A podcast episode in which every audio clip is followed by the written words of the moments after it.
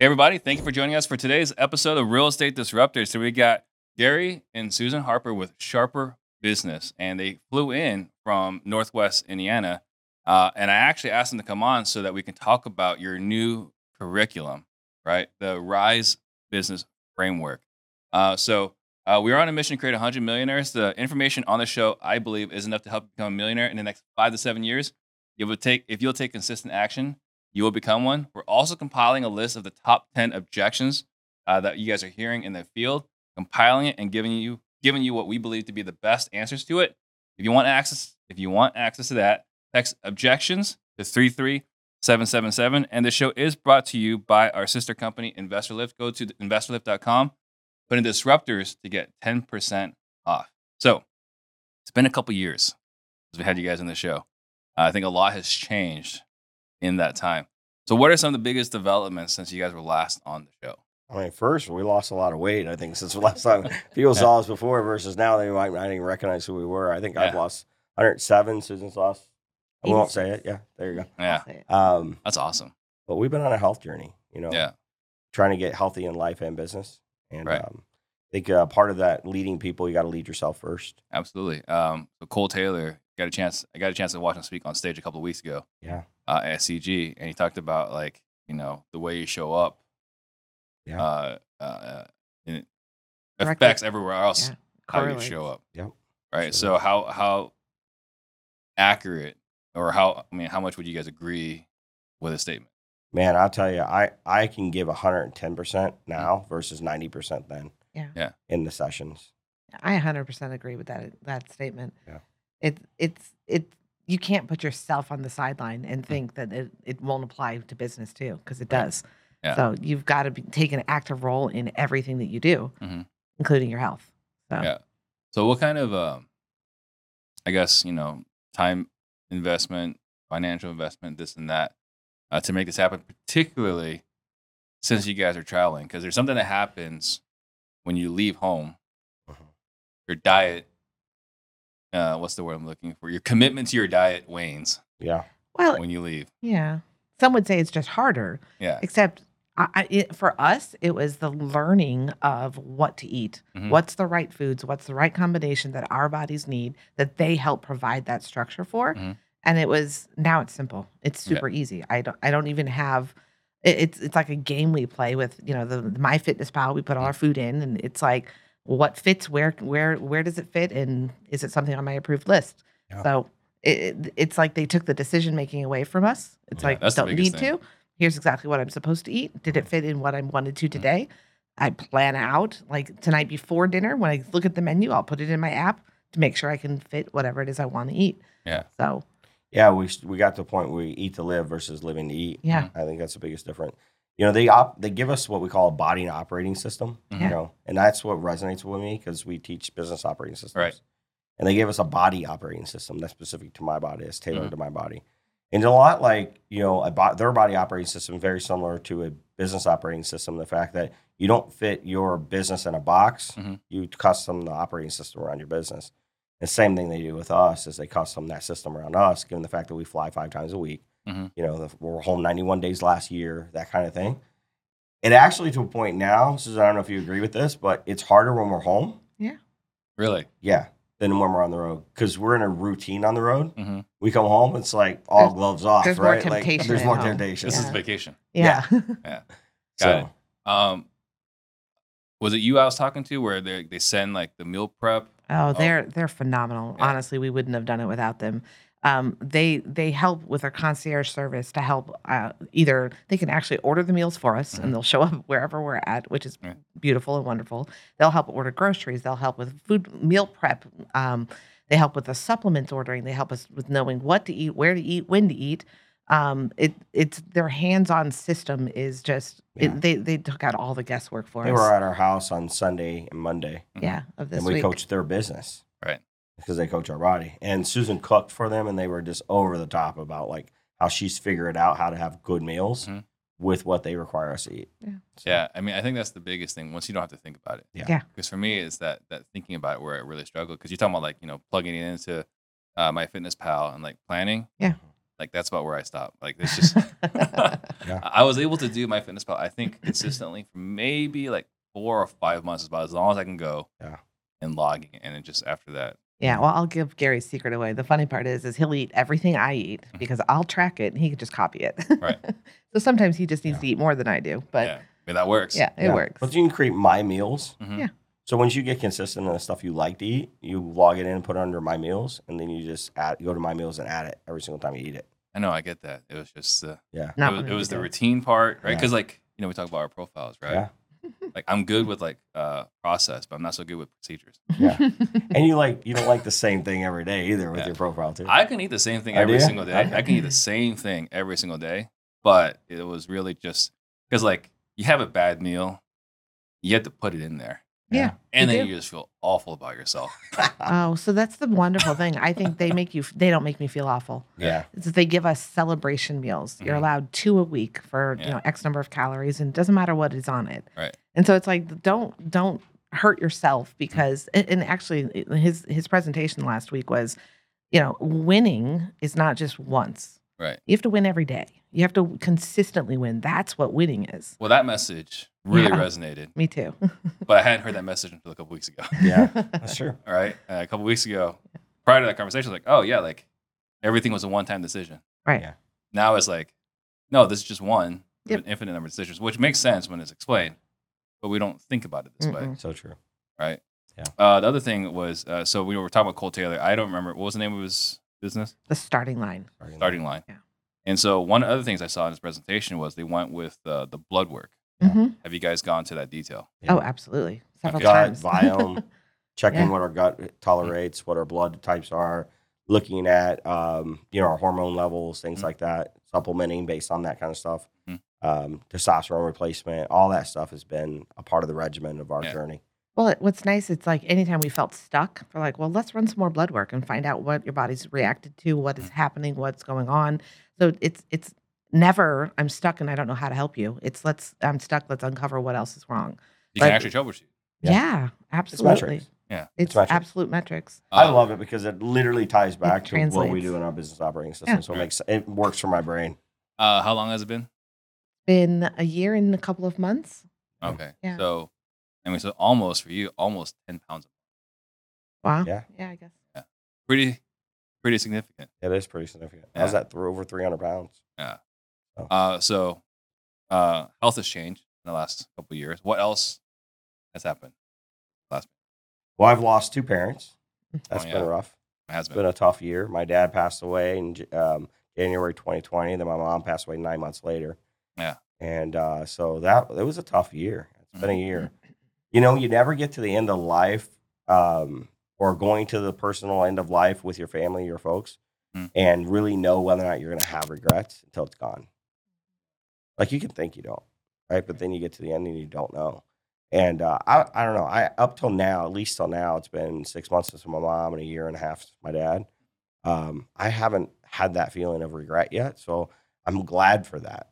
You know, I'm glad that I felt like I, you know, did what they wanted me to do as their son and helping them, and um, so that's a good feeling. Uh, still miss them terribly though. You know, Doing. Yeah, because you weren't really the best rule follower at the time. right? Still not. But you were, but that was that wasn't something that created a giant wedge. Like you still had a Mhm. wonderful relationship with your parents. Yeah, very much. My dad was my best friend. I had 265 emails from my or voicemails from my dad, Mhm. and he would call me while I was in sessions, and he would say, "Hey, son, I'm just calling you. I feel like uh, today I just leave you a memory." Mhm. And so he would left me voicemail after voicemail after voicemail, and I kept them all. Uh, and they were a blessing, huge blessing. I listen to them all the time, actually. I have different ones categorized. Someone Mhm. would say, "Welcome home, son. Sure glad you had a safe trip," and others like, "Good morning, son." I had many of them that said, "You know, I love you. I'm proud of you." So, you know, my words uh, are um, my love language is words of affirmation. hmm And I really had no clue how much my dad filled that cup. Yeah. Until he wasn't here anymore. Yeah. And, uh, and now, you know, there's a big void left there because I didn't really need it. Honestly, if you would told me my words of affirmation, my love language, I was like, nah. Because Yeah. he filled the cup so much for me. Inter- Yeah. But once he was gone, it was like, wow, I'm really missing a big hole. Um, So, not to get you know super like, what's the word I'm looking for? Like, uh, fundamental. Personal. unemotional. Unemotional. to get okay. emotionally detached from this. Uh, I have found, and and I'm not saying this is accurate, but just anecdotally, that if someone is a high B, right, high social, they generally like the words of affirmation Yeah. True. is I their love language, right? Yeah. True. And so like I have a friend and her love language, or she's a high, I super social. Yeah. And like I could totally manipulate this. I don't. Yeah. But I've seen it happen over and over again. Anytime someone needs something from her, Yeah. they'll just tear her Mhm. down. Yeah. Right. Wow. And then as a result, she feels bad about it and should go all in to fix it. Mm. Right after they fix it, she fixes it, then they give her the words of affirmation, which like A reward. a reward. Yeah. And like she's just getting torn back and forth. And it's like, I know this about her, and I've intentionally not. She needs to see that. Yeah. I think I've shared that with her, and I, I, I don't think she can can get past that. Well, I'll tell you, words of affirmation is probably the toughest toughest love language there is Mhm. because it's one of the ones that you can say something really nice and it works really well for them. But people don't realize when they say something even remotely negative, Mhm. it goes the opposite direction for that person. Yeah. So So she's told me I bit made her cry a lot. See? I'm just being, You're being honest. yeah. Yeah. Ouch. Yeah. Yeah. We're tough people to love. like that. I'm just being honest with you. Um, and the other thing too, you know, going back to the love language, you know, one challenge I have is I am. I know it doesn't appear this way, you know, maybe publicly, Uh-huh. but I'm incredibly lazy. Yeah. Right? I just don't like to do anything.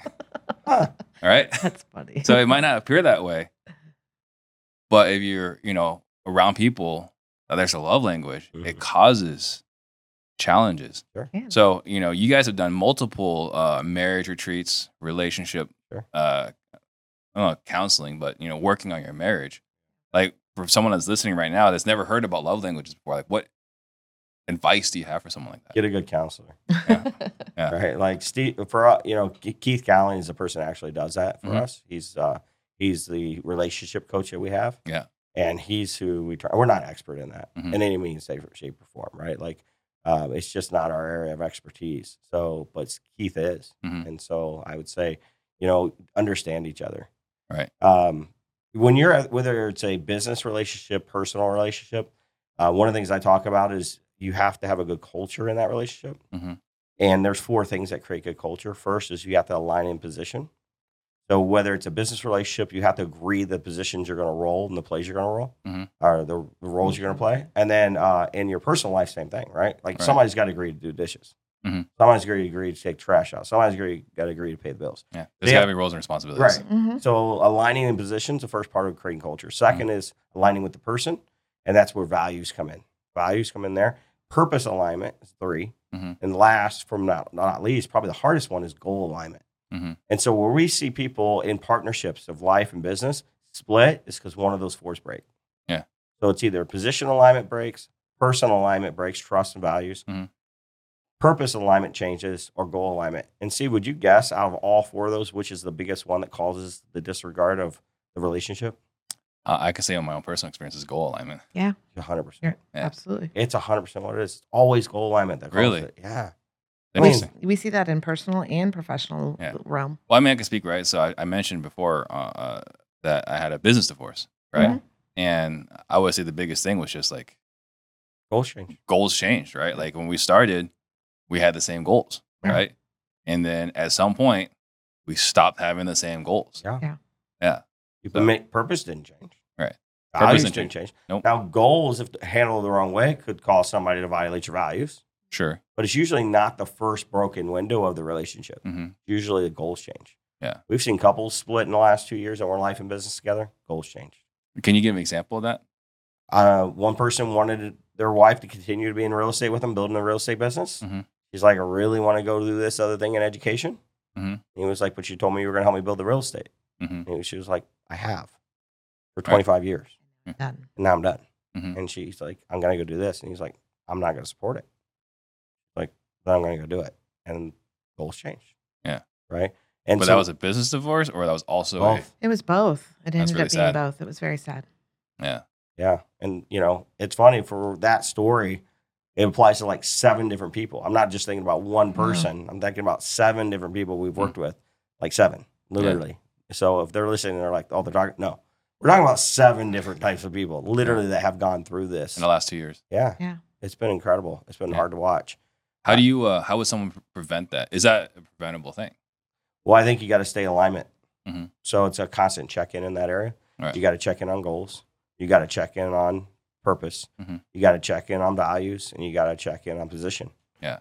Um, we see it a lot in business too. If it's not goals, it's position alignment that causes it.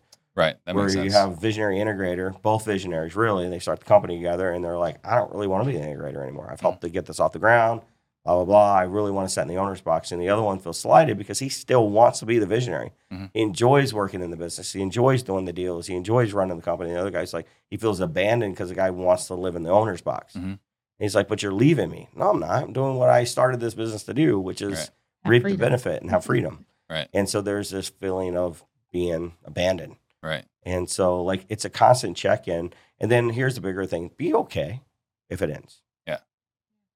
Yeah. Like, that's where you destroy it. Mhm. That's where you destroy the relationship, is when it's coming to an end and you're not okay with it and you try to sabotage the person to stay. Yeah.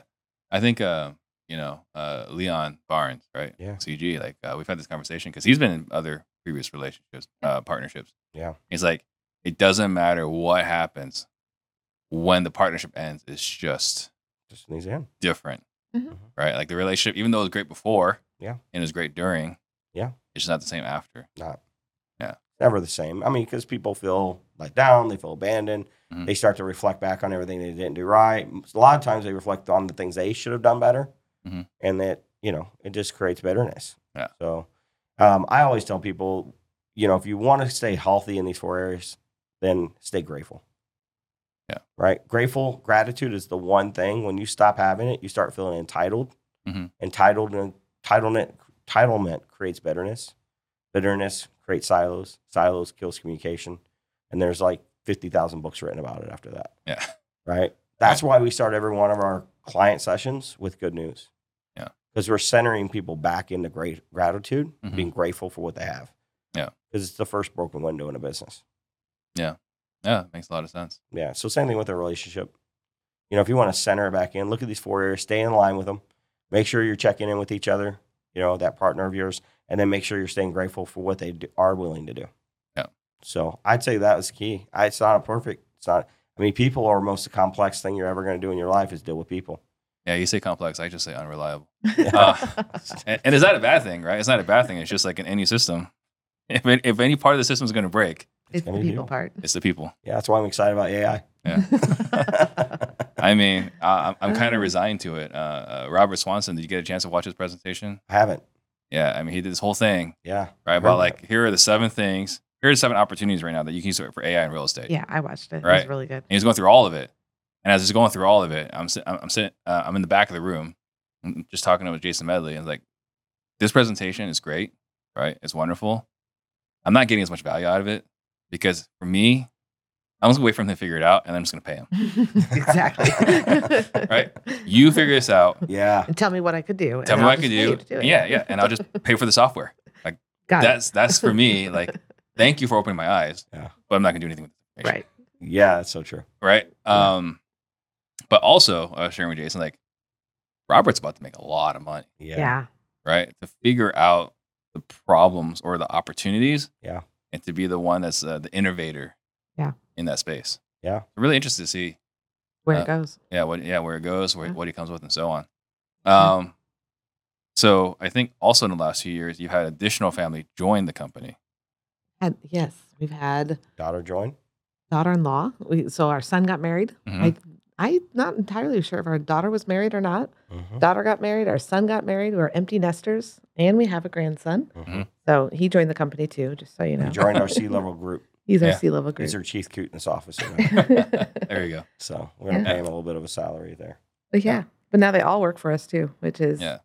incredibly fulfilling. A little, a little taxing sometimes at Mm. dinner when we're all talking business instead of Right. family time, but it's all good. Yeah, we talked to me about that because I think that's really cool. Like, you know, I got three girls. hmm Um, I don't know if any would ever be willing to work for me. And I don't know if any of them uh, that are, are, are, you know, manageable, right? That's But, funny. but, but talk to me about like that experience of, you know, having the ability to have your kids Huh. join you on your venture. I once said that our kids, we can measure the success of parents we were by when our fa- kids wanted to be around us when they didn't have to be around Mhm. us. That's what I used to say. And now that they want to be around us, it's it's huge. Yeah. I think early on we started prepping our kids to want to be around us through involving them with our problem. So I used to come home from work, whether it be in Chicago or be in entrepreneurship, and I'd talk to the kids about what happened today, Mhm. what I was frustrated about, what went wrong, and I'd ask for their help in solving the problem. Yeah. And I would get so many different types of answers.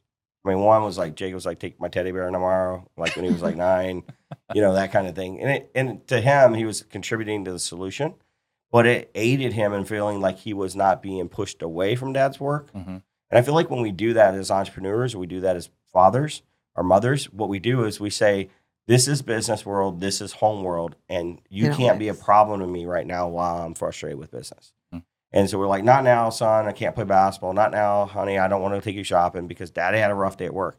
All it does is create a disdainment for what we do because it robbed them of us. Right. Create So- animosity. Yeah. Yeah. So I recognized that pretty early on, and I started asking them to be a part of that barrier, breaking down that barrier, Mhm. so that they felt they were invited into that world versus pushed away from that world. Yeah. And so when it became you know time for them to start working with us, they already felt like they did. Yeah. Now they're getting paid for it. You know. And so it, I felt like it became a natural thing, and uh, for me, it's it's very rewarding for our kids to be a part of what we do. Yeah. That's why Um, I do it.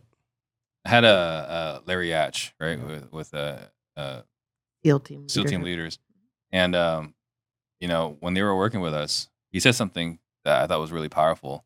Was that uh, the best thing you can do is to have your kids um, be completely uh, unreliant on you, so independent of you, where they don't need you at all. Hmm. Because that's the only way to know if they really love you, right? like Sure. if they need you, Yeah. it's one dynamic. But if, they, if you raise them to be 100% independent, they're going to be on their own with or without you, and they still choose to, To want to spend you. time with you, Sure. then they said at that point now you've got pure love. Yeah. Yeah.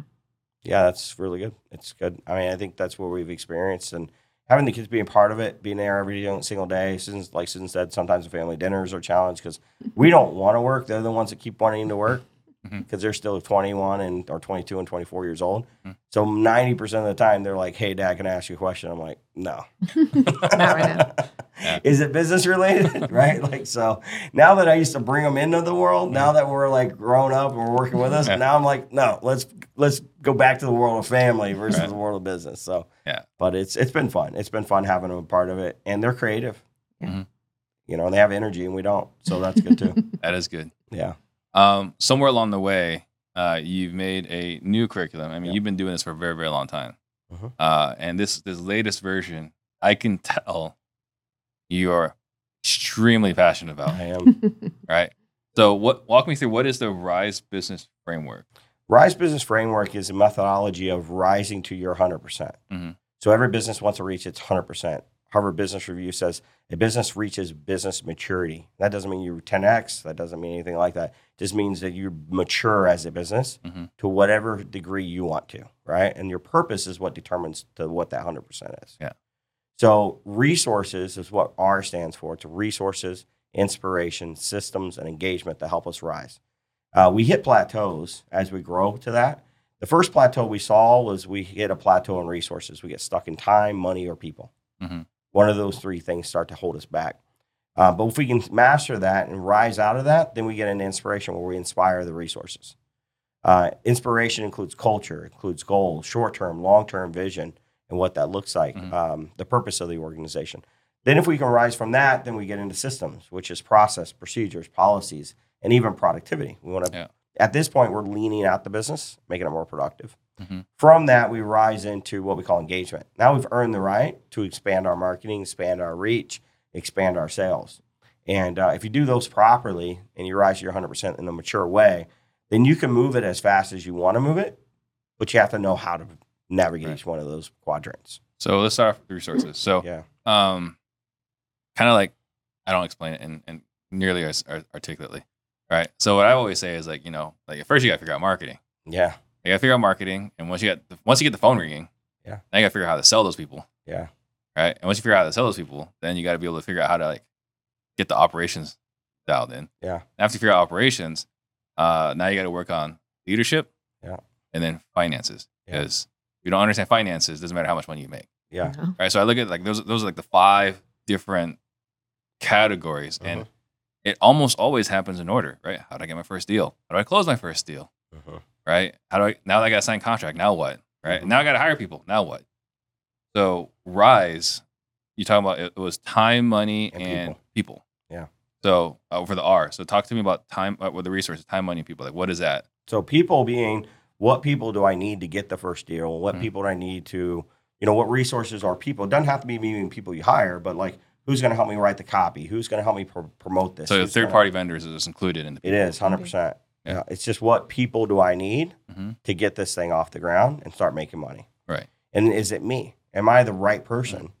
We see it all the time in like, um, you know, going to different uh, meetup groups and stuff where people are three or four years in trying to do their first deal, and it's because they're not the right person to do sales, Mhm. right? And so they are just floundering. They're constant learners that never do their first deal because they're they haven't identified they're the wrong resource. Are these the people that are generally highly analytical? Yeah, usually. Yeah. I mean, they have figured it out. They know exactly on paper exactly what this deal is going to be and how it's going to be, but they can't get it. Nobody else on the house. They can't Um, sell one of our camera guys today, I was, uh, I was laughing at his shirt. He's like, and his, shirt- his shirt says like in big uh, letters, right? Hold on, I'm still overthinking. Yeah, That's those people. That's exactly those people. Yeah. So resources, knowing what resources we need. I always say I don't start a new business until I hire my my business unit leader first, my Mhm. integrator of the organization. Yeah. Because I don't want to be a resource to my company. Right. Right. And that's the first thing. We lock ourselves down as a resource day one. Mhm. So I want to get those people in place, whether it's me, a contractor, somebody else, to be that person. Yeah. Uh, time. I always want a predetermined time. I want to look at six, 12, two years. We just opened up Sharper Studios. I gave it a two year time frame. In that two years, I needed to know the money I needed to make and how much money I needed to spend. Mhm. Right. When you do your first deal, same thing. You need to know how much money it's going to cost you, how much money you got to bring to the table, how much it's going to cost to fix a flip it, whatever you're going to do. So money is an essential part of every business. Yeah. We got really good in real estate of creating performas when we buy a house. Mhm. We're terrible at it for a business. Right. So every business should start with what resources do I need, what time frame, and those things then create what we call a performa. How are we going to perform for the next six to 12 months in this business? How much revenue do I need to make? How much expenses am I going to have? When can I afford to hire these resources? Mhm. You know, that's the other thing. We, we, we struggle with some of the other operating systems because we would come in and we look at that accountability chart. We, you know, we look at that organizational chart and we're like, all right, Steve, you're in three of the wrong seats. And you're like, all right, you're going to have to replace yourself in these seats. Mhm. But then if we didn't do a performa to project out when you could afford to replace those seats, you'd hurt your business. Right. And we walk away because the operating systems we were using didn't give that in account. So then we kind of left people wanting to Mhm. know when. Yeah. So in Rise, we brought in finance. So we create a performa with the team. Then that creates a budget. The budget gets monitored every month with the P&L. And the P&L creates a variance report of whether or not you're over or under. Same thing you do when you fix and flip a house. Right. But now we've, that that's application applied now to our business, right? Yeah, I think this is uh, the first time we've talked about a variance report on the show. Yeah. Right. I, and I live by variance. Yeah. So every month I get what I call our key profit indicators. Mhm. And those key profit indicators tell us if we're over or under and why we're over or under. If we if there's a variance in any GL code on our on our spreadsheet Mhm. for our performa versus budget and our budget versus P&L, then I want to look at it and go, why are we over or under by 3% or more? If we're over or under by 3% or more, then I want a variance report on it. I want to know why. What's funny is I think most people look at that and say, "Oh, I'm supposed to be under." But if we're under in our marketing spend and we're not, you know, spending the amount we budgeted for because that should produce this many leads, that should produce this many contracts, we're going to be in trouble in 90 days from now. Right. But that's you could have caught that right then and there because Mhm. you're under the budget you had set. So Yeah. being under isn't always a good thing either. Sometimes we have to spend what we expected to spend so we can get the results that we want. Yeah, that was one of our quarterly rocks. I can't remember. I want to say like two, three years ago when you guys came in. It's like spend this much in marketing. Yeah. yeah. because you have to in order to project what you're going to make in revenue. Right. So the other thing that we did in resources is you've heard the cliche statement over the years: right people, right seats. Mhm. And I've said that for 20 years. There's probably at least 15 books. If you picked them up today, they would say that statement. When I wrote Rise, I wanted tactical versus philosophy. This book is a very tactical book of how to do it, not just what to do. Yeah. Right. And I find that sometimes as an operating system, we just give the what to do and we don't give the how to do it, Mhm. it kills the what. Yeah. So we got into like, how do you make sure somebody's in the right seat? I said this a couple of years, or a couple of weeks ago, even at CG. I said, I think one of the things I did that may have hurt this industry was bring like a psychometric data reporting structure, like a PI to it. Mhm. You know why? Because it's everybody felt like it was the one cure all deciding if somebody sits in a seat. Mhm. But it measures potential of the person, not performance. Yeah. Right. And so we looked at it and we went, there's a heart, there's a head, there's a hands, and there's a feet that comes to the workplace with somebody every day. Right. And I write poems, so it rhymes. It's like the heart, head, hands, and feet tell you if you're in the right seat, right? And the heart is desire. And so we got to know your desire. Steve, Yeah. you don't desire to do sales and you have the ideal profile to do it, guess what? Doesn't matter. You're probably not going to perform. Right. Because the heart and the hands, the skills of the person, tell me how you're going to perform. Mhm. If you have a resume of 20 years doing this, you have a desire to do this, you're going to do the job, right? Mhm. What if you have a low P, a wrong PI for it? If you get the wrong PI, I mean, I don't know. have to modify, right? Well, they're gonna, they might not last in that seat. Yeah, because potential, Yeah. long term potential of them succeeding, Mhm. they could burn out. Yeah. Or maybe they already have if they've done it for 20 years. And now Or you're getting somebody out. that's already burnt out coming on your team. Mhm. Yeah. So that's where these things start to come together. The heart and the hands tell you the performance, the potential performance, Mhm. and the head and the feet, the mobility. The gr- will are they willing to grow the seat or grow with the seat? Tell you the potential of the person. Yeah. And we have to have both measured. And we actually brought in what we call a nine box system that measures potential and performance and tells you what to do with them if they're in one of those nine boxes. Right. Right. So we're talking about right people, right seat. Yeah. That's the what. Yep. Now you're sharing How to do it. the how. Yeah. Yeah. It's it's funny. Like you're talking about the the psychometrics and my- how it might have hurt, you know, the industry in, in one capacity or another. We still won't have someone come in if they won't take the PI, right? And we still should. yeah, we still should. agreed. because we, that should be first interview. I always say there's three interviews to Mhm. the one that's right. First interview is what's the potential of the person. Mm-hmm. Because if you have hundred candidates, you want to limit it to all the high potential people. right. Then second interview is will they perform, Mhm. which is where you're measuring desire and you're measuring skills, the job resume. Mhm. Third interview is do they want you? Yeah. So The let's first- walk through the second interview. So Yeah. the first one, I think a lot of people have already learned this part. Yeah, Mhm. So the second interview was the whether they have the skills, you said? skills and desire. Skills and desire. Mhm. How do you measure the desire? Desire, there's three, four questions that I put in the, the curriculum that helps you measure desire. But there is an assessment too, if you wanted to go that route. It's called Find Your Mojo. And Find Your Mojo is a assessment that helps you determine somebody's drivers, like their Yeah. mojo. Susan's number one mojo, if you will, Mhm. is learning. Yeah. So if I put her in a seat that she's going to do something mundane and never learn over and over again or try to grow with that seat, probably not going to be the desired seat for her Mhm. over time, even if she has skills doing it. Yeah. So we always I always make fun of this. You know, the NBA, the NFL is filled with a high, a lot of high potential, low performing people. Yeah. Right. Because their their heart's not there. Right. Have, we, we have one of those here Phoenix. Oh, I was going to say, I thought you were going to say at the disruptors. No, no, no, no, no. DeAndre Ayton. Uh, you're listening. Yeah, no, no heart. Anyway, yeah, and that's what happens. You're like, dude, this guy frustrates me. Why? He's got all the potential in the world. all the potential in the world. And how many times we hired somebody with a 10 out of 10 PI? They have the growth and the mobility to be able to grow that seed or grow with the seed or grow with your company. They have all this potential. Yeah. They might even have some of the skills. Their heart's not there. Yeah. And you're like, man, this guy, what the, what's, what are they doing? Like if I had half that guy's talent, if I had half that guy's Believe me, potential, how many I say that all the time. yeah, because that's what frustrates us. So we have to measure potential and performance. Mhm. When we get into inspiration, we also measure are you the right people for us? The right person is different than being in the right seat. Yeah. So we get into measuring do we align with our values and do you align with our purpose? Mhm. So we want to assess do you have our values in your value system and do you put are you going to push to achieve our purpose? And the one of the ways we look to see if you're going to achieve our purpose with us is whether or not my purpose as a company will help you achieve your personal purpose. Yeah. And if we can get a yes on those two areas right there, you're the right person. So that's the tactical side. And that, that, that solves the third interview. Yeah, so that's a, that's a part of the second interview. The first one is are you in the right seat? Mhm. That's where we're using the heart, head, hands, and feet. Second interview is whether or not you're the right person for us, Mhm. and if you have the skills to do the job. The third interview is do you want us? hmm What is that? What does that entail? It entails me selling you on everything about us, Mhm. our purpose, our goals, where we're going. You know, because at this point, I'm res- I'm resolved that I want you. Well, actually, in the curriculum, we've also outlined the top 10 things of what people are looking for when coming to a business. Like the number one thing is do we challenge them to get up in the morning and come to work? I- i- Is That's our number one. business, it's Yeah. number one. They wanna Is, feel are we giving them a challenge to show up every day? I had no idea. But I challenged heck out of my people. Well, that's good. They're stressed every day working for me. And when you I don't know create about stress. That might not be the right answer. And stress and stress and challenge is probably different, it's a little different.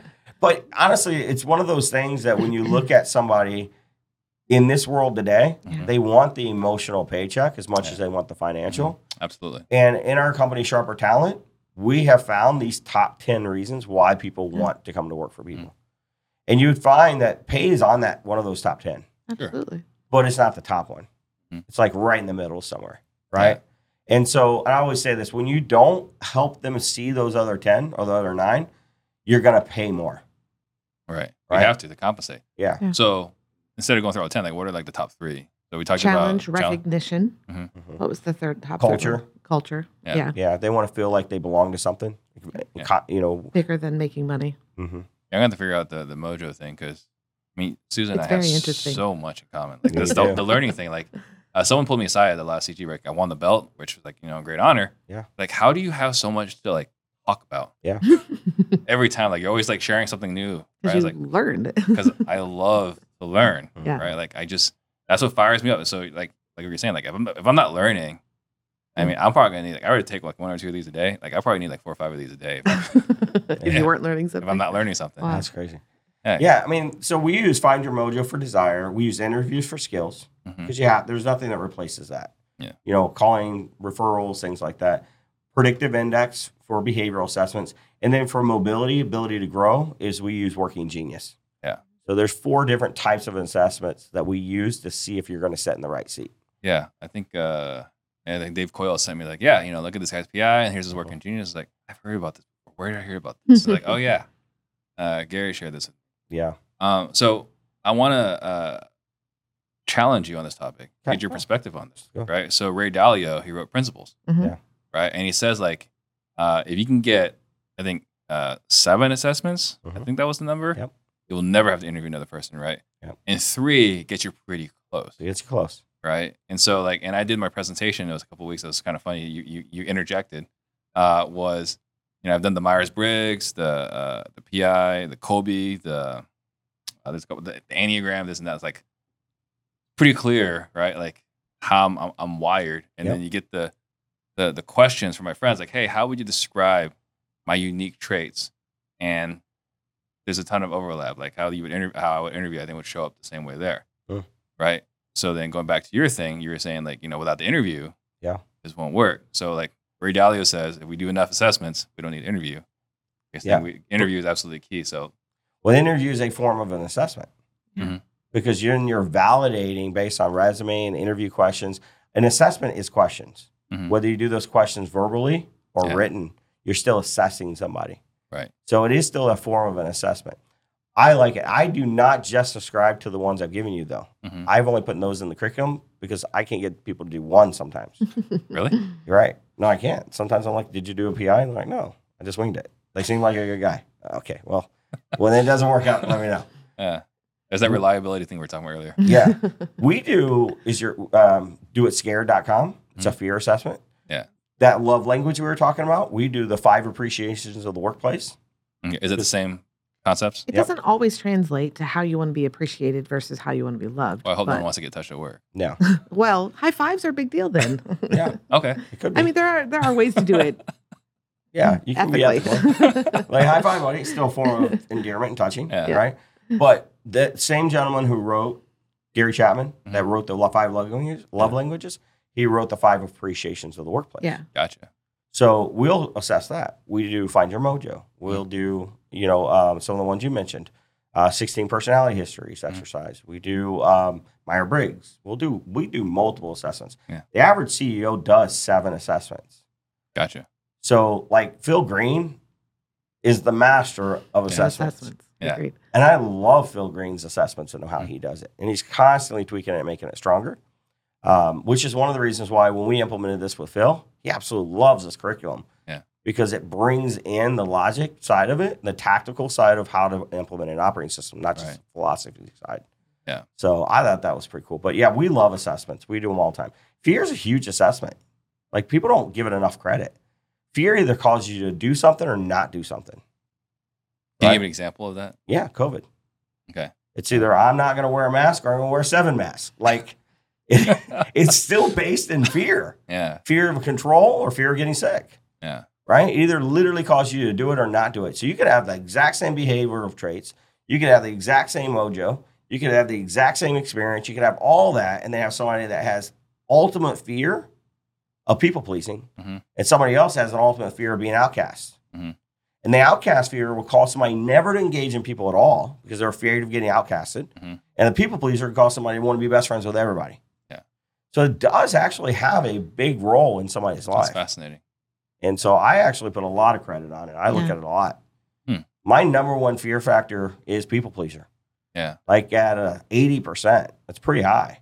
Yeah. I'll have to, I know you guys have talked about it. I need to go, go do it. It's Yeah. also a really good book too. Do it scared. Yeah. And so it helps you over. It helps you analyze and understand what that fear can do or or, or not do, Mhm. and then it tells you how to overcome it too. So it's a really really good book. Highly recommend it. Free. It's a free assessment online. Yeah. You pay a couple bucks and you get the whole assessment. What would you what was yours? My, mean, my I top one was procrastination. Yeah. And it's like I I'm need good at things to be perfect because you guys are before- just like yeah, we are a lot alike. I think that's why I love you, Steve. um, procrastination because I want things perfect Mm-hmm. before you know completing them or getting them done or even attempting to do them because I need things just so before I do anything. Yeah. So the whole thing is like just get started. If you would just get started on something, you'll you'll push yourself to get it and give yourself a hard deadline. Like those are easy things to put in place. It's funny. So- We were on a plane one time. I see her just like in, in, in like a fast paced mode, grab her computer, pull it out, and start like opening a PowerPoint. I'm like, what are you doing? She says, I have to write a presentation. I'm like, Yeah. why? She says, because I just read a book and it said procrastination. so I'm going to write a presentation on this book. Mhm. And I thought, well, I'll do it next week. And then immediately hit me. Like, no. No, I need to do it right Yeah. now. So Yeah. she It, like it, did it it right was now. before I even took the assessment. I was reading the book on a plane, and it's that was the first fear it was describing. I'm like, that is me, 100 percent me. So, So let's do it. so when you say procrastination, that's a, a symptom or that's the cause? Procrast- it, it's It's the fear. It's basically yeah. The fear is I don't have things perfect, so I'm going to procrastinate to Mm. get it to to to make sure things are set up right before I do anything. Yeah. So I guess that's the probably that's the effect of what happens because I don't things have things in perfect Mm. yet. Yeah. So, um, going, I'm just thinking about as far as presentations, right? Yeah. Like for me, I won't start the presentation uh, on PowerPoint. Mm-hmm. I think um, uh, without a deadline, probably like at most like three days before The deadline. the deadline. yeah. At most, right? Probably less than that. But the whole time, I'm just thinking about what I want Mhm. to say. Like here are the things that I want to convey in the presentation. yeah, because you haven't processed in your mind yet. Yeah. So you procrastinate starting the presentation until you've got it lined up in your mind because you're a process person, Yeah. Right. right? Yeah. So you're like, I got to get these things done first in my mind before Yeah. I can start Yeah. this. So yeah, it goes. I I go through it in my mind, Yep. and then after that, at some point, it's a brain dump. hmm And after that, it's like, well, let's reorganize it so it doesn't sound ridiculous. Yeah. My my brain dump is typically I'm writing it out, Mhm. so it's it's almost like journaling at that Yeah. point. And it's like, okay, well, let's organize it to figure out which one should go where and what. Right. And, then, and you're right. I then put it on. I'll then put it in And then PowerPoint. put it in PowerPoint, and then Yeah. grab, and then grab a bunch of memes off the internet. Yeah. Well, and that makes sense because you think about your PI, you're Yeah. process driven, Yeah. right? You probably have the same mojo she does to learn. So you're probably reading all these books Mhm. and then you're processing, you know, because you're introspective, because you're high logic. Mhm. And then you get to procrastination because you're fear. Yeah. So it's I'll- I'll literally how all those are coming together. I I think you're absolutely right. I'll definitely have to check that. You have to let us know. Um, It was funny that I just do my presentation uh, at Select uh, a couple, uh, I think a, month a month ago, right? And I'm going through and I'm doing, I'm sharing like you know the individualist, you know what I want, uh, with who I want, uh, whenever I want, however I want, Mhm. right? And I, I finished making the statement, and you're like, well, there's one more thing. I was like, what's that? I was like, your E is all the way over here. Yeah. So not only are all those four things true, Mhm. if it doesn't make sense, it doesn't matter. You can't convince me. You won't even start Yep. it if it doesn't make sense. Mhm. I understand that. Yeah, Yeah. she totally understands that. And I don't I'm see like, anything wrong with it. Yeah. I'm like, but what if you let somebody down for your people? It's too bad. Right. I So- mean, but that's my biggest fear. So then that comes into play for me. Actually, we were going to uh, dinner, right? Because uh, so Eric Brewer, right, close Mhm. friend, um, we're going to dinner, and he's like, "This is stressful." I was like, "What's stressful?" He was saying, "Well, we got to get everyone there, you know, at, at the same time and coordinate and make sure everyone." Not everyone, eh, not everyone gets there, or not that everyone's there, but everyone gets there and they know how to get there and this and that. Mhm. It's like this is stressful. it's like, I don't understand your stress. yeah, I don't either. Gary does Right? though. You understand the stress. Oh, 100%. Yeah, I'm Yeah. getting anxiety when you just tell me the story. So, Yeah, He I wants yeah. them to all have a great experience Yeah. to even Yeah, get there. I'm like, no, they just need to show up. And if they don't, it's okay. They'll eat Right. somewhere else. They're not going to starve. And that's what I said. I was like, I don't understand. Like, you just got to tell them, here's where we're going to be, and here's what time we start. Yeah. There's no more information necessary. They are grown adults. They should figure these things I out. would have texted them. I would have found it. And that's what Eric was doing. Yeah. Uh-huh. He's I'm sure people fear of pleasing people is his too. Yeah. And I was just thinking, like, these people run successful businesses. right? They Do they can't though? fig- Do they? they run businesses. okay, there you go. if you can't figure out how to get from the hotel to dinner. to dinner, Uh. like, you need God's help. Like, I, I'm not the one right. Uh, to help you wow. this. Yeah, I feel like I'm alone right now. So. he is a little. Yeah. So, all right. So that was the R. yeah. right? So, uh, is I then the, the leadership component, the, Yeah, the it's- inspiration? Starts with that. It's yeah. vision, long term, short term. Mhm. We have a whole leadership training part of it as Yeah. well in there. We do have a leadership and management assessment that we put in there to help us stay on track, and a leadership audit that we put in. We got into determining if you're the right person by the values. We're looking at core values and purpose. One of the things we did that was really interesting in in, in this in inspiration part is we don't just discover the company's purpose here. We actually discover the people's purpose as Mhm. well. Because we want because 52% of the workforce is now made up by a millennial. Yeah. And the emotional paycheck matters more now than ever. And so we want them to be able to, to see that their personal purpose is being fulfilled by helping the company reach its purpose. So that's when we talked about purpose alignment. Mhm. If they don't see that, they probably shouldn't come work for you. Yeah. Because then they're they have to be, not because they want to be. Right. And we don't want have to employees. We want want to employees. You know, George Carlin says most people work hard enough not to get fired Mhm. and get paid just enough not to quit. Yeah. That's a have to employ. we want want to. So this is how we help drive to that. Mhm. Then we get into long term vision. Long term vision is about inspiration. It's about hope. You know, the Bible says there's no vision that people perish. The Mhm. reason it says that is there's no hope. Short term vision is about driving results. Yeah. You know, 13 week year, some of those programs, Scrum, 100% focus on 13 weeks. That's short term vision. That's results. Mhm. If you look at 2020, it was a prime example of the difference between long term vision and short term vision. We had to take away long term vision that year for all businesses. We said, hey, listen, you got to focus on 90 days or less. Yeah. 2020 ended. I asked people, better or worse year than 2019? You know what they said? Better. It was. You know Yeah. why? They focused for 90 days or less. They Mhm. drove results. Yeah. But ask them the second question was, was how do you feel about 2020? You know what they said? Stressful. It was. It's like it's terrible. Yeah. Because they lost They're hope. miserable. Yeah. Yeah. They couldn't dream. They couldn't vision, right? They couldn't be inspiring. Yeah. And so we have to have both to have a successful business. So in the curriculum, we drive to long term, we drive to short term, we drive to purpose, we drive to goals, we protect leadership, and we protect the core, uh, the culture of the organization Yeah. by position alignment, value alignment, purpose alignment, and goal alignment. And we're checking on that regularly. Uh, so you're talking about leadership and management. Yeah. And inspiration component. Yep. Uh, can you distinguish difference uh, for everyone that's listening? Yeah, leaders love people, managers love process. Yeah. That's probably the easiest way on a podcast to describe it. Leaders just love on people. They don't like to hold, always hold people accountable, right? But they love the vision. They love where we're going. They love the inspirational. Managers love accountability. They love managing. They love holding people accountable. They love the process. They love driving results. Yeah. I always, another way to look at it this way leaders who are visionary, they celebrate when they dream of it. hmm Yeah. Sure.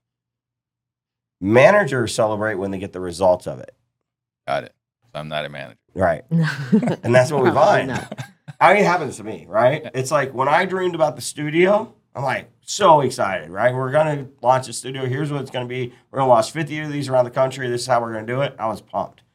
Everybody on my team's like, I don't know. Hmm. And I'm like, well, you guys are dream crushers. like, why are you guys like, you know, why are you guys raining down on my happiness right now? Yeah. And then we got it done, and they're like, whoa, they're so excited. And I'm like, yeah. That's and what they're I like, really? That's it? I'm like, yeah. I mean, I already saw this. I'm already lived this moment, you know? and so that's really the difference between the two. We have to have a balance because when we're a good leader and we get a good manager, whether it's us learning both sides of it Yeah. or us augmenting our weakness and hiring somebody, Mhm. then we influence people. Yeah. We encourage. I mean, for me, right? Like you talk about the the, the vision, this and that. Mhm. Um, it, it couldn't be any clearer with my wife and myself. Mhm. Uh, uh, periodically when she'll come with me to the casino, right, and we're playing no limit poker, right. Like, for me, I'm excited when we push the chips in, Yeah. right. Yeah. She's excited When when she we're gets them back. stacking Yeah. the chips. So there it is. her. is. That's a great analogy. Yeah, but like, I mean, I'm in. I'm all. I'm all on hope. Yeah. Right. I got a great hand. I'm about to take all this guy's money. Yeah. Sometimes we don't. But see, that's the thing. You're visioning taking his money, which Yeah. is the results, but you're visioning it here Mhm. versus when you took his money. Right. She's getting happy when she actually took the money back. Right. So that's the difference. Um, you know, we were talking a moment ago about uh, the the people that might might not be the right person Yeah. for as a solopreneur. Yeah. Right. The Mhm. analytical profile. Mhm. What do you do? What advice do you give to someone that is an analytical person who's overthinking and so on? Well, I mean, the Mark Cuban said, if you want to be successful in business, find your opposite. Mhm. You know, that's what he literally said. But if you when you're starting brand brand new and you Mhm. haven't done a deal yet, Yeah. How do you find that? You use contractors, you subcontract, you find creative ways Mhm. with your analytical brain Right. to solve the problem. Mhm. And it's just a problem. It's not a barrier, it's a problem. So you find what your weaknesses are Mhm. and you find the resources, the people, or you pay for it with money Right. to overcome the problem. So you aren't the the uh, the, the bottleneck to the problem. Yeah. That's where people get stuck. I always tell people you fail to grow for four reasons. Number one is fear. Mhm. People are scared of it. Sometimes they don't have enough knowledge of it. And the way we get rid of fear is with knowledge, sustain it with faith. Second is mindset. They think, well, I'm the entrepreneur. I'm the one setting all to do this on my own. If I can't do it, then it's not going to be able to get done. And that's just not true. Right. It's a mindset that holds us back from taking our first, making our first deal, from make, taking the first step to success, because we have an ego. I don't care what your profile is. Ego, everybody has ego. And it's like, well, I should be able to do this better than the guy that wings it, Mhm. better than the guy that's emotional. I'm the smart one. I'm the one that's analytical brain. Why can't I figure this out? And then you're three to five years in. Mhm. And what you'll do is you'll justify your weakness with logic. Yeah, yeah, that makes sense. Yeah. I mean, that was definitely my attitude when I first got into real estate. I'm smarter than all these other realtors to be able to figure this out. Yeah. Um, but then at some point I realized, you know what? I'm not that great in the living room. This is way before I got any kind of sales training. Mhm. Like I'm not that great in the living room. I'm just gonna hire a bunch of pushy salespeople. Yeah. That's what I did. it worked. It worked for a long time. Sure. Yeah. Yeah. Well, I mean, the other thing you can do is if you are you you start to look at your behavioral traits and you go, all right, so I'm an individualist. Hmm. I don't have this push that they say is perfect for sales. Right. So then if I create a process, Mhm. which is what you've done in your sales training, Right. it's genius. Why? Because there are more people out there with that high C Mhm. that are sitting in sales positions that need your process approach to sales. Right. And the truth is, absolute 100% truth, is it that approach of like hunting, you know, that driven approach Mhm.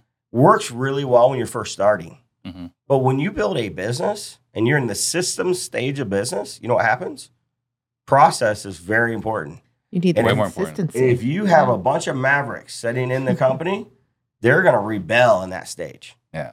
I'd much rather, from a sustainable business, growing my business, hitting the levels I need to hit, I would much rather have someone who has your process sitting in that seat in the systems phase than anything. Yeah. And we got a chance to, to listen to Matthew Pollard speak on stage, Mhm. right? And it was super therapeutic for myself, right? Like, you know, introverts can sell, Mhm. right? Introverts are better salespeople. Yes. And I was like, okay, I mean, that's that's a great statement. I, I like this statement, but like, where, where is this coming from? And what he was talking about was extroverts are extraordinarily are extraordinary, uh, inconsistently, right? So they're extraordinary. Mhm. They're just inconsistent.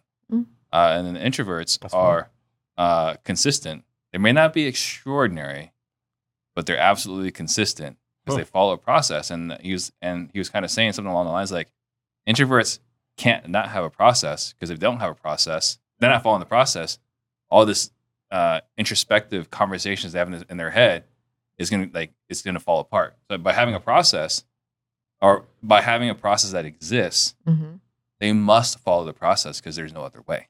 Yeah, because it's the next step for them. It's the next logical step. Yeah, it just makes Yeah. sense. Yeah, So- I, I s- it's like a foreign language right now. I don't understand. I'm a high B and a low C. So. Yeah. But what was really cool was uh, I I got a chance to, I'm to- just kidding. It actually does make a lot of sense. um, I had a chance to have lunch with him Mm. uh, afterwards, and uh, he said to me, "He's like, because we were kind of talking about his book and like how it was helpful for me. Like I wish I learned it much earlier." Yeah. Uh, he was like, um, "Engineers are actually the most dangerous salespeople uh, once they Mm. embrace it, because now you got an intelligent person who can follow a process. So long as they can uh, connect, yeah, right? Now you got a, a- a reliable and consistent. operator. Yeah. You want to hear something funny? What's that? After coaching over however many 1,500 businesses now in the last six years. Yeah. In real estate, you know the most common profession we see come into real estate. I wanted to say teachers, but I, th- I feel like that's not the answer. What is it? Engineers. It's engineers. We find more engineers coming into this industry that were once an engineer and now a real estate business owner, Mhm. and six, more successful typically Yeah. when they have that background. Yeah. You know why? Because it's usually a high A Mhm. and a high D or a high C that comes with it, hmm and that is what Disney used to call an Imagineer. Hmm. And Yeah. they're they're just once they that that flip that switch flips for them, Yeah. and they figure out the niche, it's almost game over for those people. Yeah. Pretty impressive to watch. I mean, like Ryan Weimer, you guys work with him? Uh, I don't think do so. Yeah, but Maybe he's he's he's that. I mean, he's a venturer, Mm. right? Former engineer, Mm. right? And it just once he has a, a some, on a hold of something, he just Yeah. makes it work, Yeah. An adventure is a high A and a hookback D. right? It's Ren Ren Bartlett. Yeah. Same thing. Yep.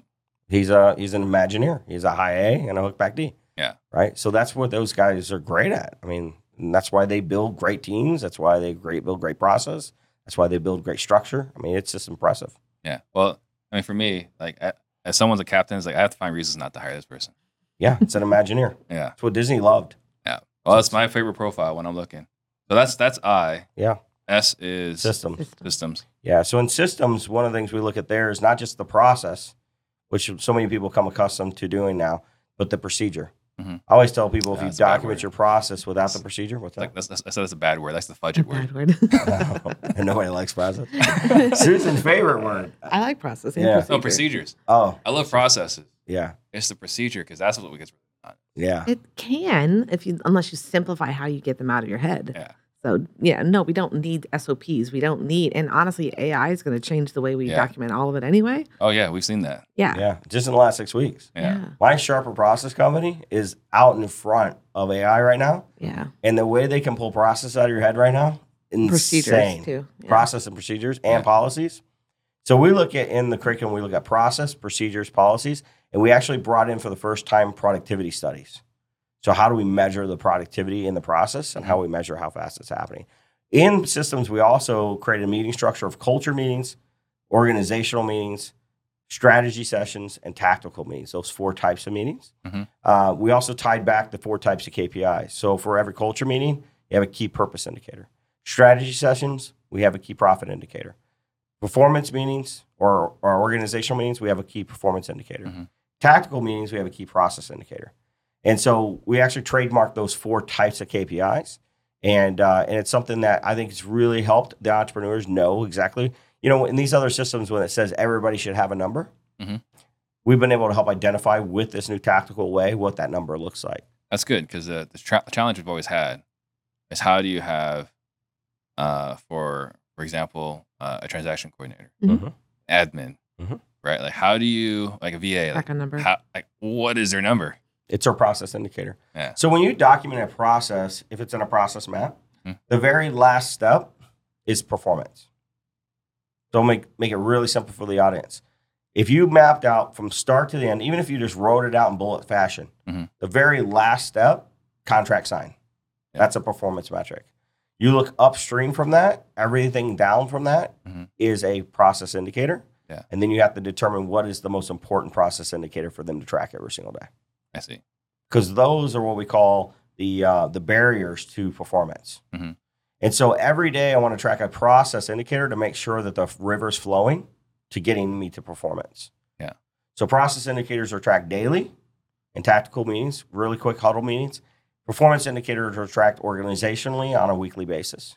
Yeah. Profit indicators are looked at in that variance report every month. And then perfor- uh, purpose indicators tracked every quarter after we've accomplished what we need to do for the quarter. Did we drive towards purpose? And it's interesting because if we look at process indicator daily and you make changes to it weekly, you'll you'll actually protect your business. Because the way we do it in Rise is we start with the purpose and we build down how much money we need to make.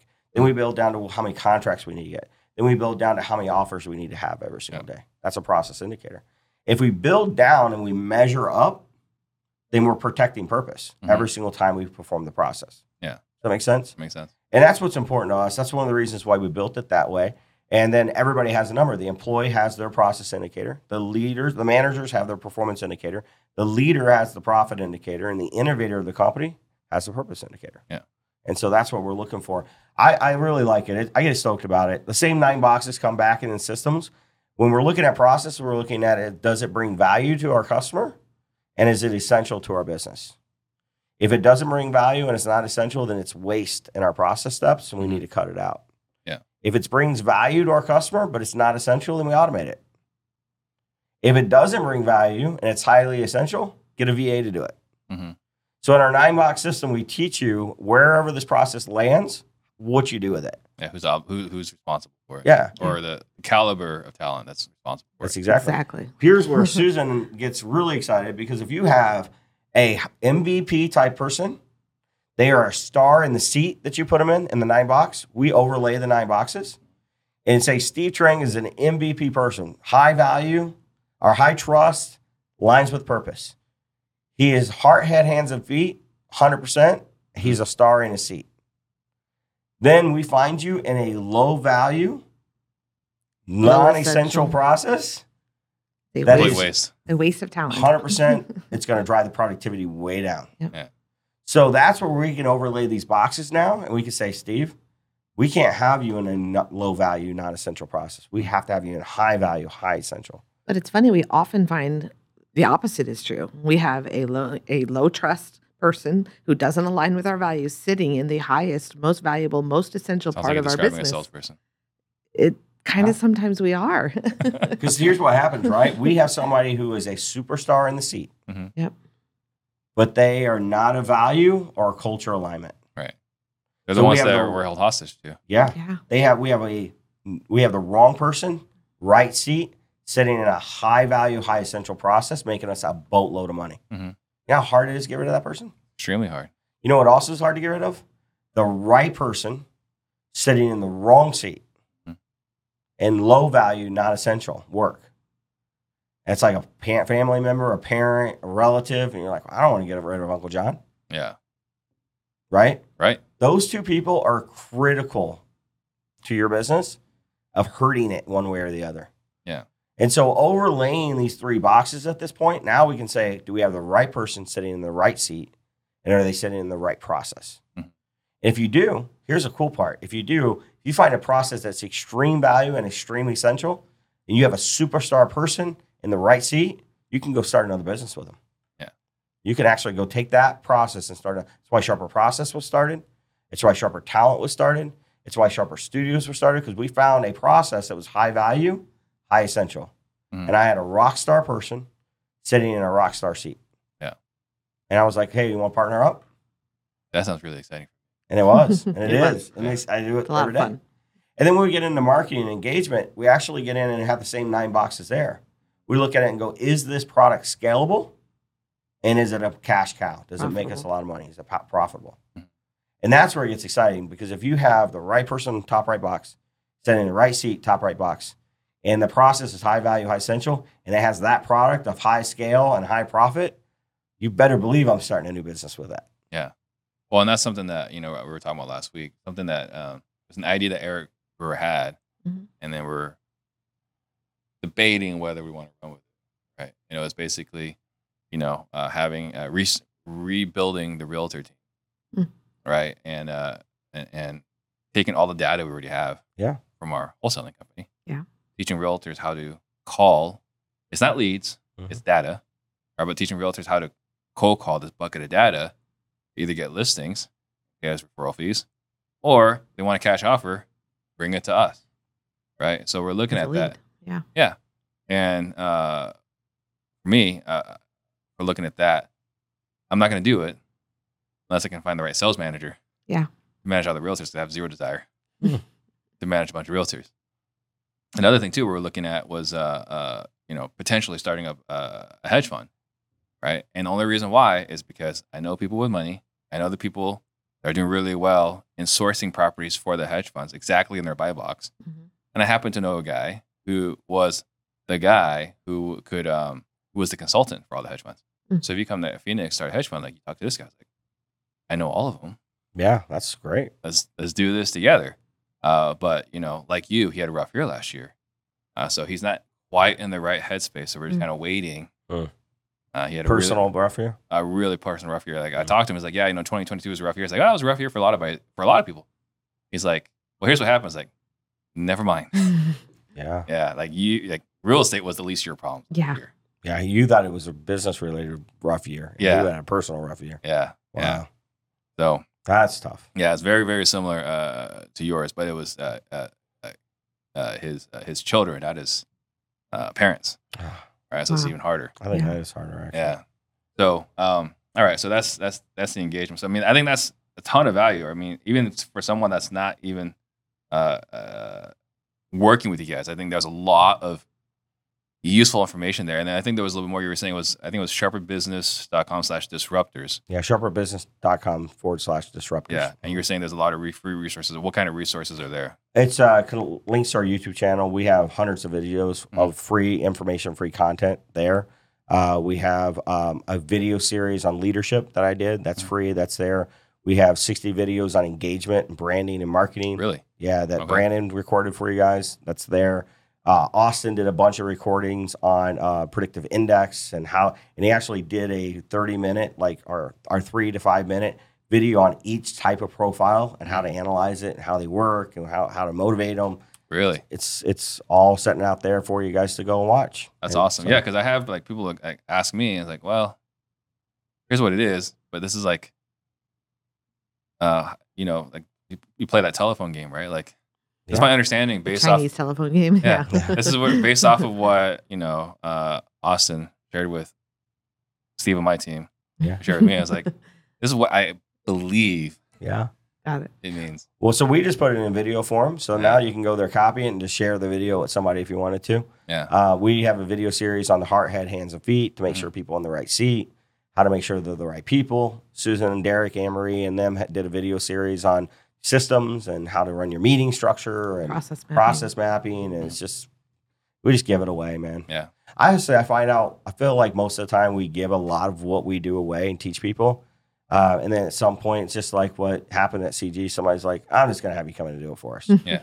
You know? Well, that's the way it goes, Yeah. right? Because um, it's not like this is a simple thing to do. It's like you can't just pick up a book and do it. Yeah. You need you need help uh, interpreting, right? Yeah. Like you can Sometimes. you know you can you can read the what, right? Mhm. But it's like every other skill. It's like once you start doing, it, it's like oh, that part wasn't quite. I don't Yeah. quite understand this particular Sure. step. The practical application of it all. Yeah. how do you interpret it is very important. Right. You know, communication. That's just communication. So, along with the workbook, along with we actually have a book coming out. It's a fable. I'm excited about it. We've been writing it. When's it's it coming uh, out? It's supposed to come out at the end of July. Okay. So it's a it's a really fun book. It is. It's a fable. We have a second book coming after that. It's a tactical side. So Mhm. it's like literally the how to do what Mhm. we're teaching you. But the uh, fable is about a guy named Matt. He's a real estate a person who's left corporate America and now he's going into real estate. He's going to turn around Grant City. Mhm. Um, he's rejuvenating. He hires his sister Charlotte. His brother comes to work with him. He's a highly analytical person. Goes into finance. Charlotte becomes his integrator. Uh, he ends up putting her in the wrong seat. right? Like we walked through, empowering like he didn't measure the heart, head, hands, and feet. Reggie Singers is a business coach. He comes in to kind of save his day after five years of flailing, Mhm. and it just he implements the Rise system for him, and it shows how he grows, and then he ends up going through the book and coming out on the other end and helping other people. Yeah. and so that's the fable. I just nutshelled it for you, but uh, it's Yeah. a fun read. It's is. actually a really fun read. Well, and just as a testament, you know, uh, I've talked about it before, but you know, for those that haven't watched it before, is uh, I had you guys come out for our, I want to say 2020 and 2021, Yeah. um, or maybe 2019 and 2020. It's, I think it was 2019. Yeah, right. And you guys came out, and um, and I've said this before, and I hope I don't sound too you know narcissistic or egotistical here, but like you know, I read all the books, Mhm. right? I, I've digested a lot of content, a lot of material, and I've invested a lot in my personal development. Mhm. So when I when you came out, I was like, I don't feel like Gary really taught me anything specifically, Mhm. tactically as a Mhm. business. Sure. But man, you exposed all the blind spots. like here are all the things that I didn't even realize I was screwing up. Like I knew it, I was aware of it. If I was watching someone else's company, sure. Yeah, I can identify. It's like that's stupid. Why are you doing it that way? yeah, Right? We But- all do that. Yeah. but to have another person come in, yeah. Mhm. right? That's where uh, have an expert come in that can see the blind spots and point them out for you, and like just really kind of like push that pain button. It's like, Yeah. yeah, Yeah. you got to really stop doing this right now. You know, it's interesting. I like I like TikTok. I love Yeah. your videos, by the way. Thank you. And I was I, one of my favorite one is this guy like shaving hose on horses and cows. I don't know why. I really like it. Yeah. It's is, is oddly satisfying. It is. But he starts off with, well, the the problem's obvious here. And I'm like, I don't see an obvious problem. I see dirt. Right. And I think that's what happens. Because he looks at hose like 40 times a day, yeah. He lifts the hoof and he sees the problem immediately. And he knows where the white wall is going to be broke and where there's a deviation or there's an infection. And I have to wait till the end of the video and figure it out every single time. But he makes me feel so stupid because he makes it seem like it's so obvious, right?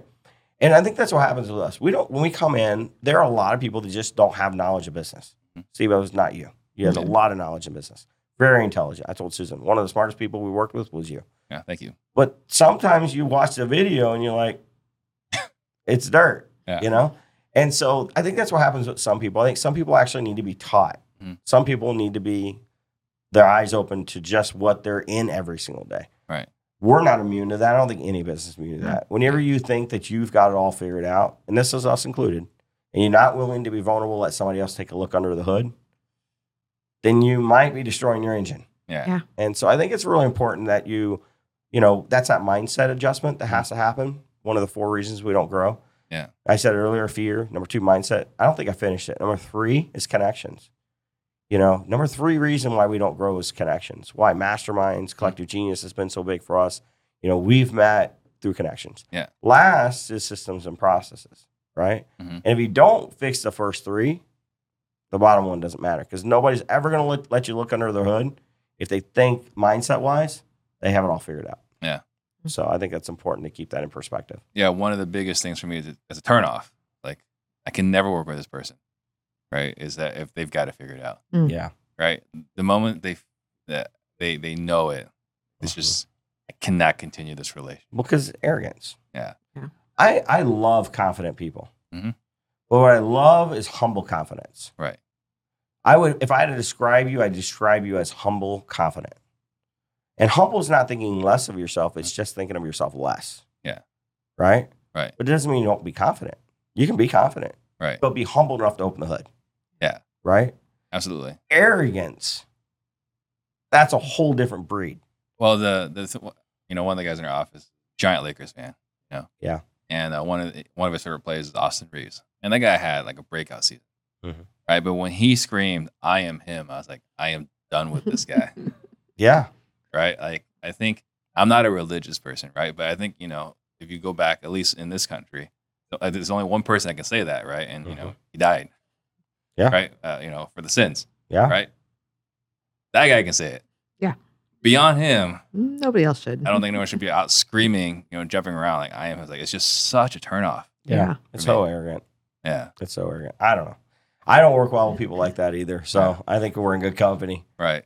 For sure. I want to ask you. So Ren and I were doing this uh, sales leadership thing, right? So we're Mhm. talking about you know rise. Mhm. Uh, so something that we're doing is uh, the, the the sales leadership component, right? Sales leadership training. Mhm. And something that I've said is that um, you got systems and operations, Mhm. and I think that you know if you're not doing it well, at least you're aware that you need to get better at this. And you know where the shortfalls are because there's you know what uh, the the best companies are doing, so you have an aspirational target. Yep. You got a target to hit. Mhm. Uh, marketing, it's not rocket science. It's just copy and paste, Mhm. right? What's working for Susan? Mhm. All right, I'm gonna do that, Mhm. right? And Yep. you just got to keep track on cash conversion cycle, ROI, this and that. Yep. But marketing, not rocket science. Operations, it's just having a couple of uh, having really one really good operator can kind of get you there. Mhm. So I have this thesis, figuring this out, is that the difference then right now, the biggest opportunity for gain is the quality of your salespeople. Mhm. Right. So he with the best sales team at this moment, he or she with the best sales team right now, all things being equal, because the equalizer is out there. You've got this curriculum, right? You have Gary Harper come through three, four times. Like operations are gonna be pretty good. Yep. It might not be 100%, but it might be upper 80s. Yeah. Sure. That's the goal. The goal is to be 80, 90% or stronger in that area. Yeah. So if you get upper 80s here, Mhm. marketing is going to be it's a pretty even playing field th- today in Yep. marketing. Yeah. So the difference is Not just a lot of people doing different styles of marketing or figuring it out. If they do, somebody copies it tomorrow. So right. It, it's Exactly not a it is. long competitive advantage. No. no, it is Right. definitely sales. Yeah. So the quality of the salespeople is the uh, is the ultimate differentiator Mhm. today. It is. So I just wanted to see like you guys were on. Yeah, we totally agree with you. Yeah. Well, I always tell people if you're not making money, you don't have a business. Right. Yeah. So, like, you know how many people a week I call, they call us and we go, we can't work with you. Really? We have to. Because when I come in, I need money to help implement the changes that Right. hire the people. And then, you know, the first thing I do is time, money, and people. And if I can't do a performer because you're not selling or buying houses properly, Mhm. I can't implement a system. Yeah. Right. So my son Jacob every week has to tell people no every week because they call us and go, "Can you help me build a system so I can build my business?" And Jacob says, "You don't have a business. Yeah. You're not even buying and selling houses right now. It's not a business." Yeah. And you can tell him that, but he does. And I think that's important to know. Like, you shouldn't be pursuing after building a business Mhm. when you it's not even close to being a hobby yet. So you know, one thing I do, the advice, advice I give a lot of people like, if you're starting over brand new today and you got nothing going on, Mhm. what do you do? I always say the same two things: is hire a coach and hire an assistant. Mhm. So with this though, you're saying if you don't have a business yet, you're saying don't hire a coach. You're saying like we're not the coach. So you have to start with the linear of what you need. So marketing, sales, operations, finance. It almost falls in that order, Mhm. right? There's a reason why it's built that way. and I don't cr- If sales isn't working, you don't have sales, then you don't need an operations coach. Mhm. You need Right. you need a sales, Sales coach. coach. Right. You still need a coach. It's just what coach you need. You know that the average player has like seven coaches, Uh, what kind of player? Like a basketball, Mm, football athletes. athletes. They have yeah. multiple coaches. So does business owners. Mhm. Business owners have. I have five coaches. Really? Yeah, I have Yeah. a fitness coach. I have a mindset coach.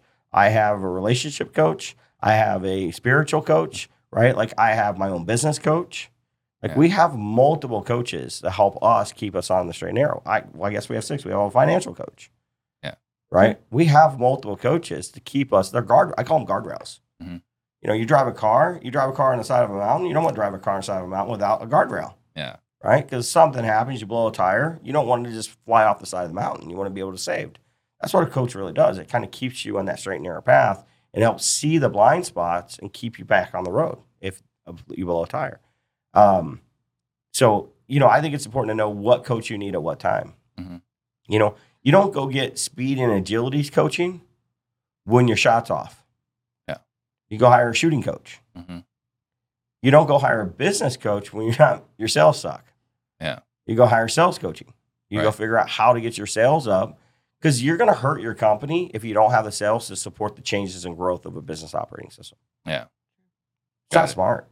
So at what caliber should someone be at before they reach out to Sharper Business? So for me, what I like to see is somebody having consistent deal, deal flow. Mhm. It could be three deals a month. It could be 50 deals a month. I want consistency. I want Yeah. to see that they have a rhythm in sales and their process of sales works. Gotcha. That's what I want.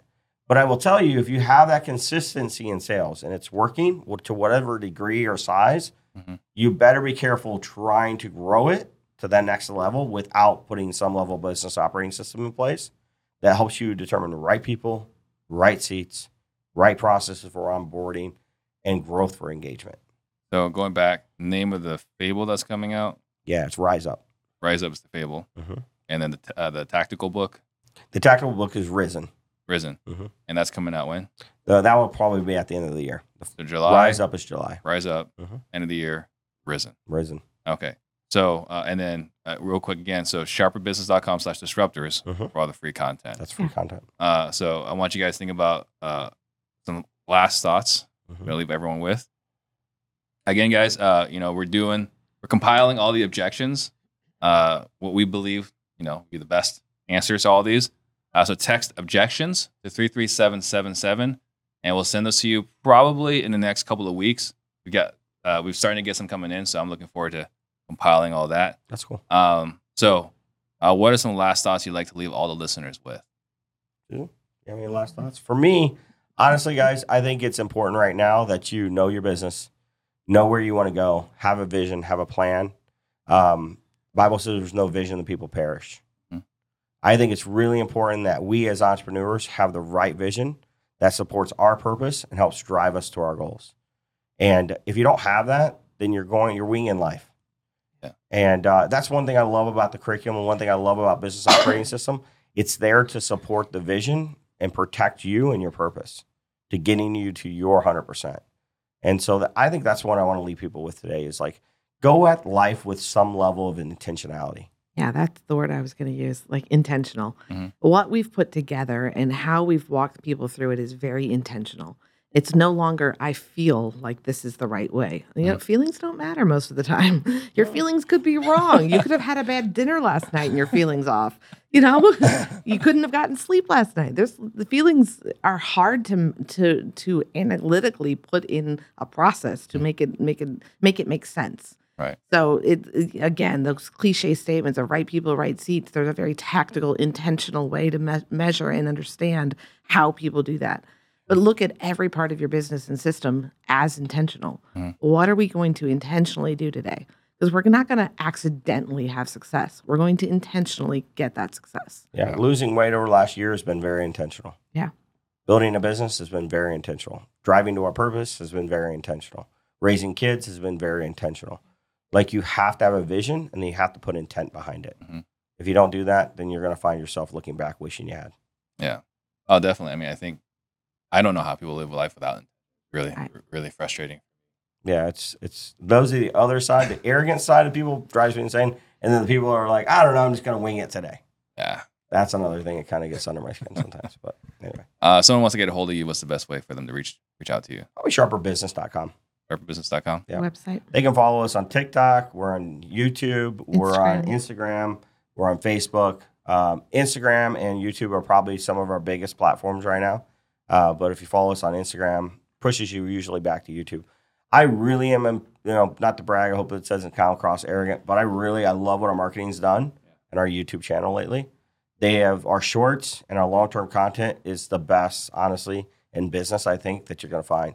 Yeah, we So- have intentionally put together content this year. Yeah, I think that kind of the first time that we've really intentionally got in front of a camera and pushed record for me at least. Mhm. And uh, yeah, our team has done a great and phenomenal job of getting the message out there. I think we've, we're investing over three hundred thousand dollars a year in marketing right now. Wow. So That's- very intentional. That's not that's not uh, insignificant. No. No, All right. Perfect. Thank you. thank you. Appreciate you guys coming Thanks, in. Steve. Thank you. All right, buddy. I'll see you guys later.